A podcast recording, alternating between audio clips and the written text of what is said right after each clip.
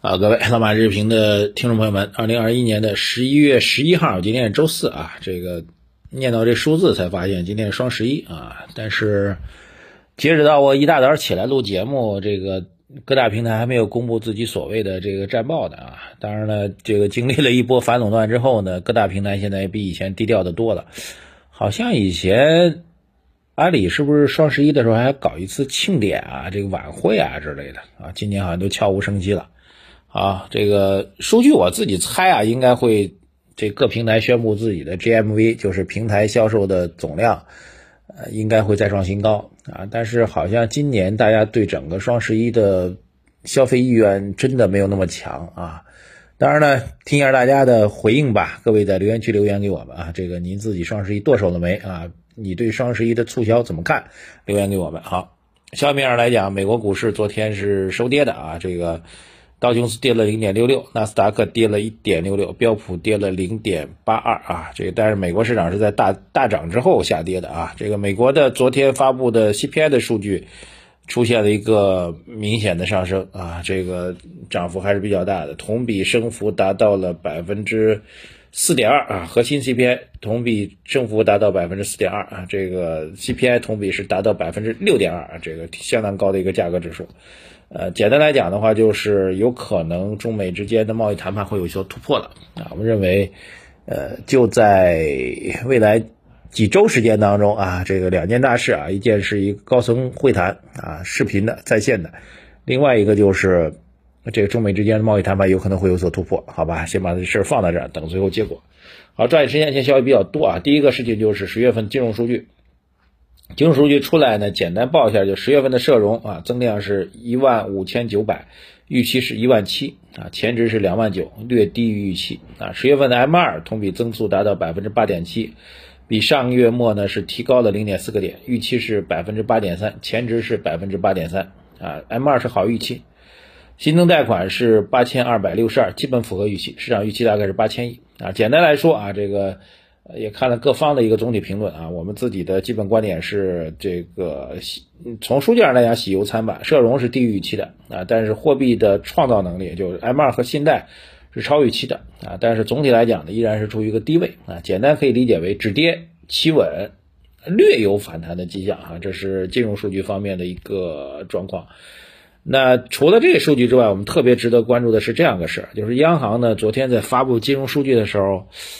有一个小小的变化，非常微妙，但是我觉得挺有意思的一变化啊，这个一般人发现不了。我告诉你，他还单独拎出来一页，公布了十月份个人住房贷款的统计数据啊，以前从来没有没有这样一个单独拎出来弄一网页专门发布的。这数据呢，就是截止到十月末，个人住房贷款余额是三十七点七万亿，当月是新增了三千四百八十亿，比九月份多增加一千零一十三亿。那么，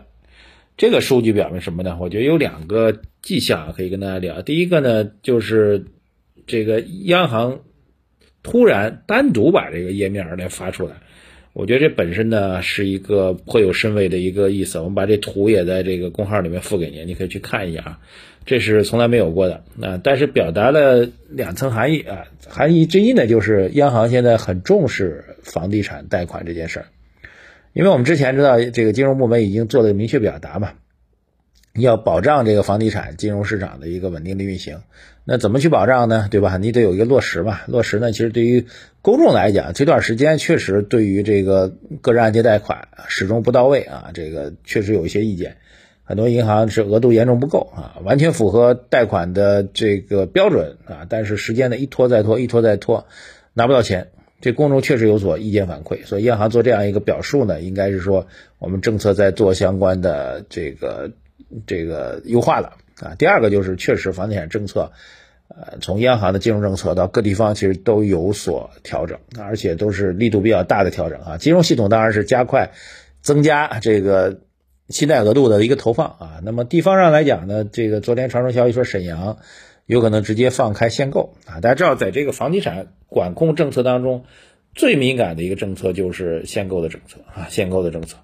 那当然，据说呢，这个政策呢不会出红头文件啊，只是通过口头传达的形式来和这个房地产企业打个招呼。呃，曾几何时啊，就去年吧，去年大概也是这个时间点，我记得啊，这个也有一波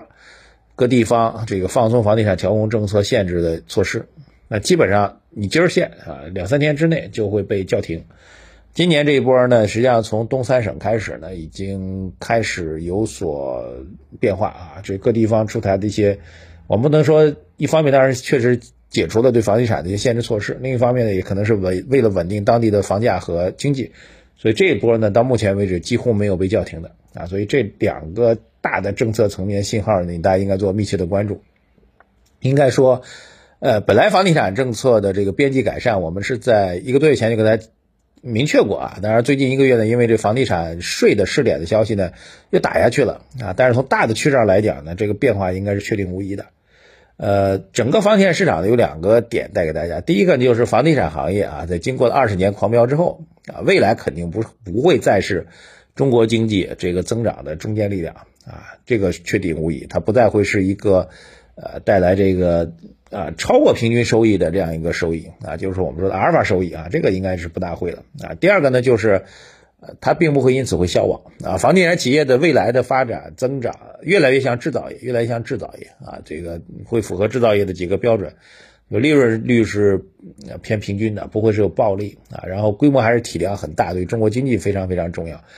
呃，然后呢，这个以后可能也像制造一样，就造好了现货了再卖等等吧，就是它可能越来越像制造业，但是它绝对不会消亡啊。中国人对房子作为资产配置也好，作为改善生活也好，这种需求肯定是客观存在的，好吧？呃，所以整个房地产行业在这次金融数据当中，特别央行把这单独的金融数据拎出来去讲，我觉得这件事情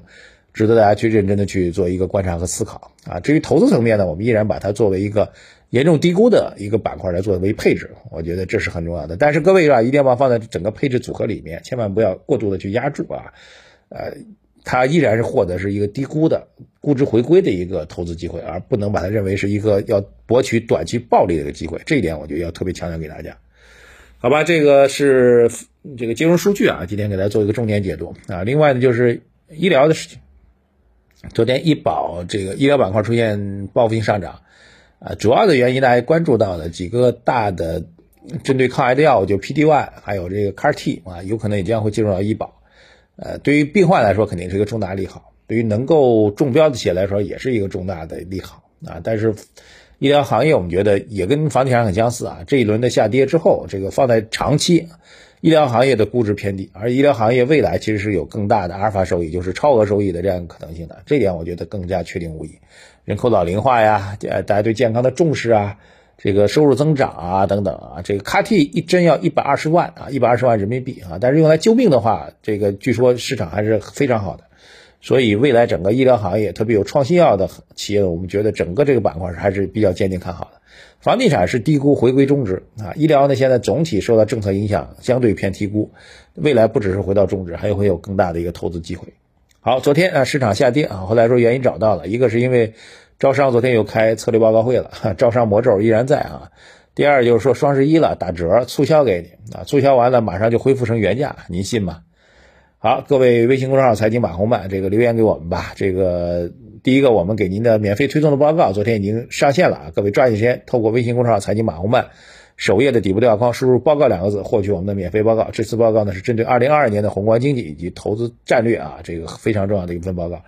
另外一个就是我们的思想会啊，这个继续升级服务给大家。各位到微信公众号“财经马红漫”首页底部对话框输入“升级”两个字，获取我们思想会的链接，多学习，获取更多的干货。我们都会在思想会当中给您做更多的交流啊，包括本月我们也会做一次在思想会的直播，同样为您聊聊二零二二年的市场的战略投资机会。抓紧时间去加入吧，谢谢大家，再见。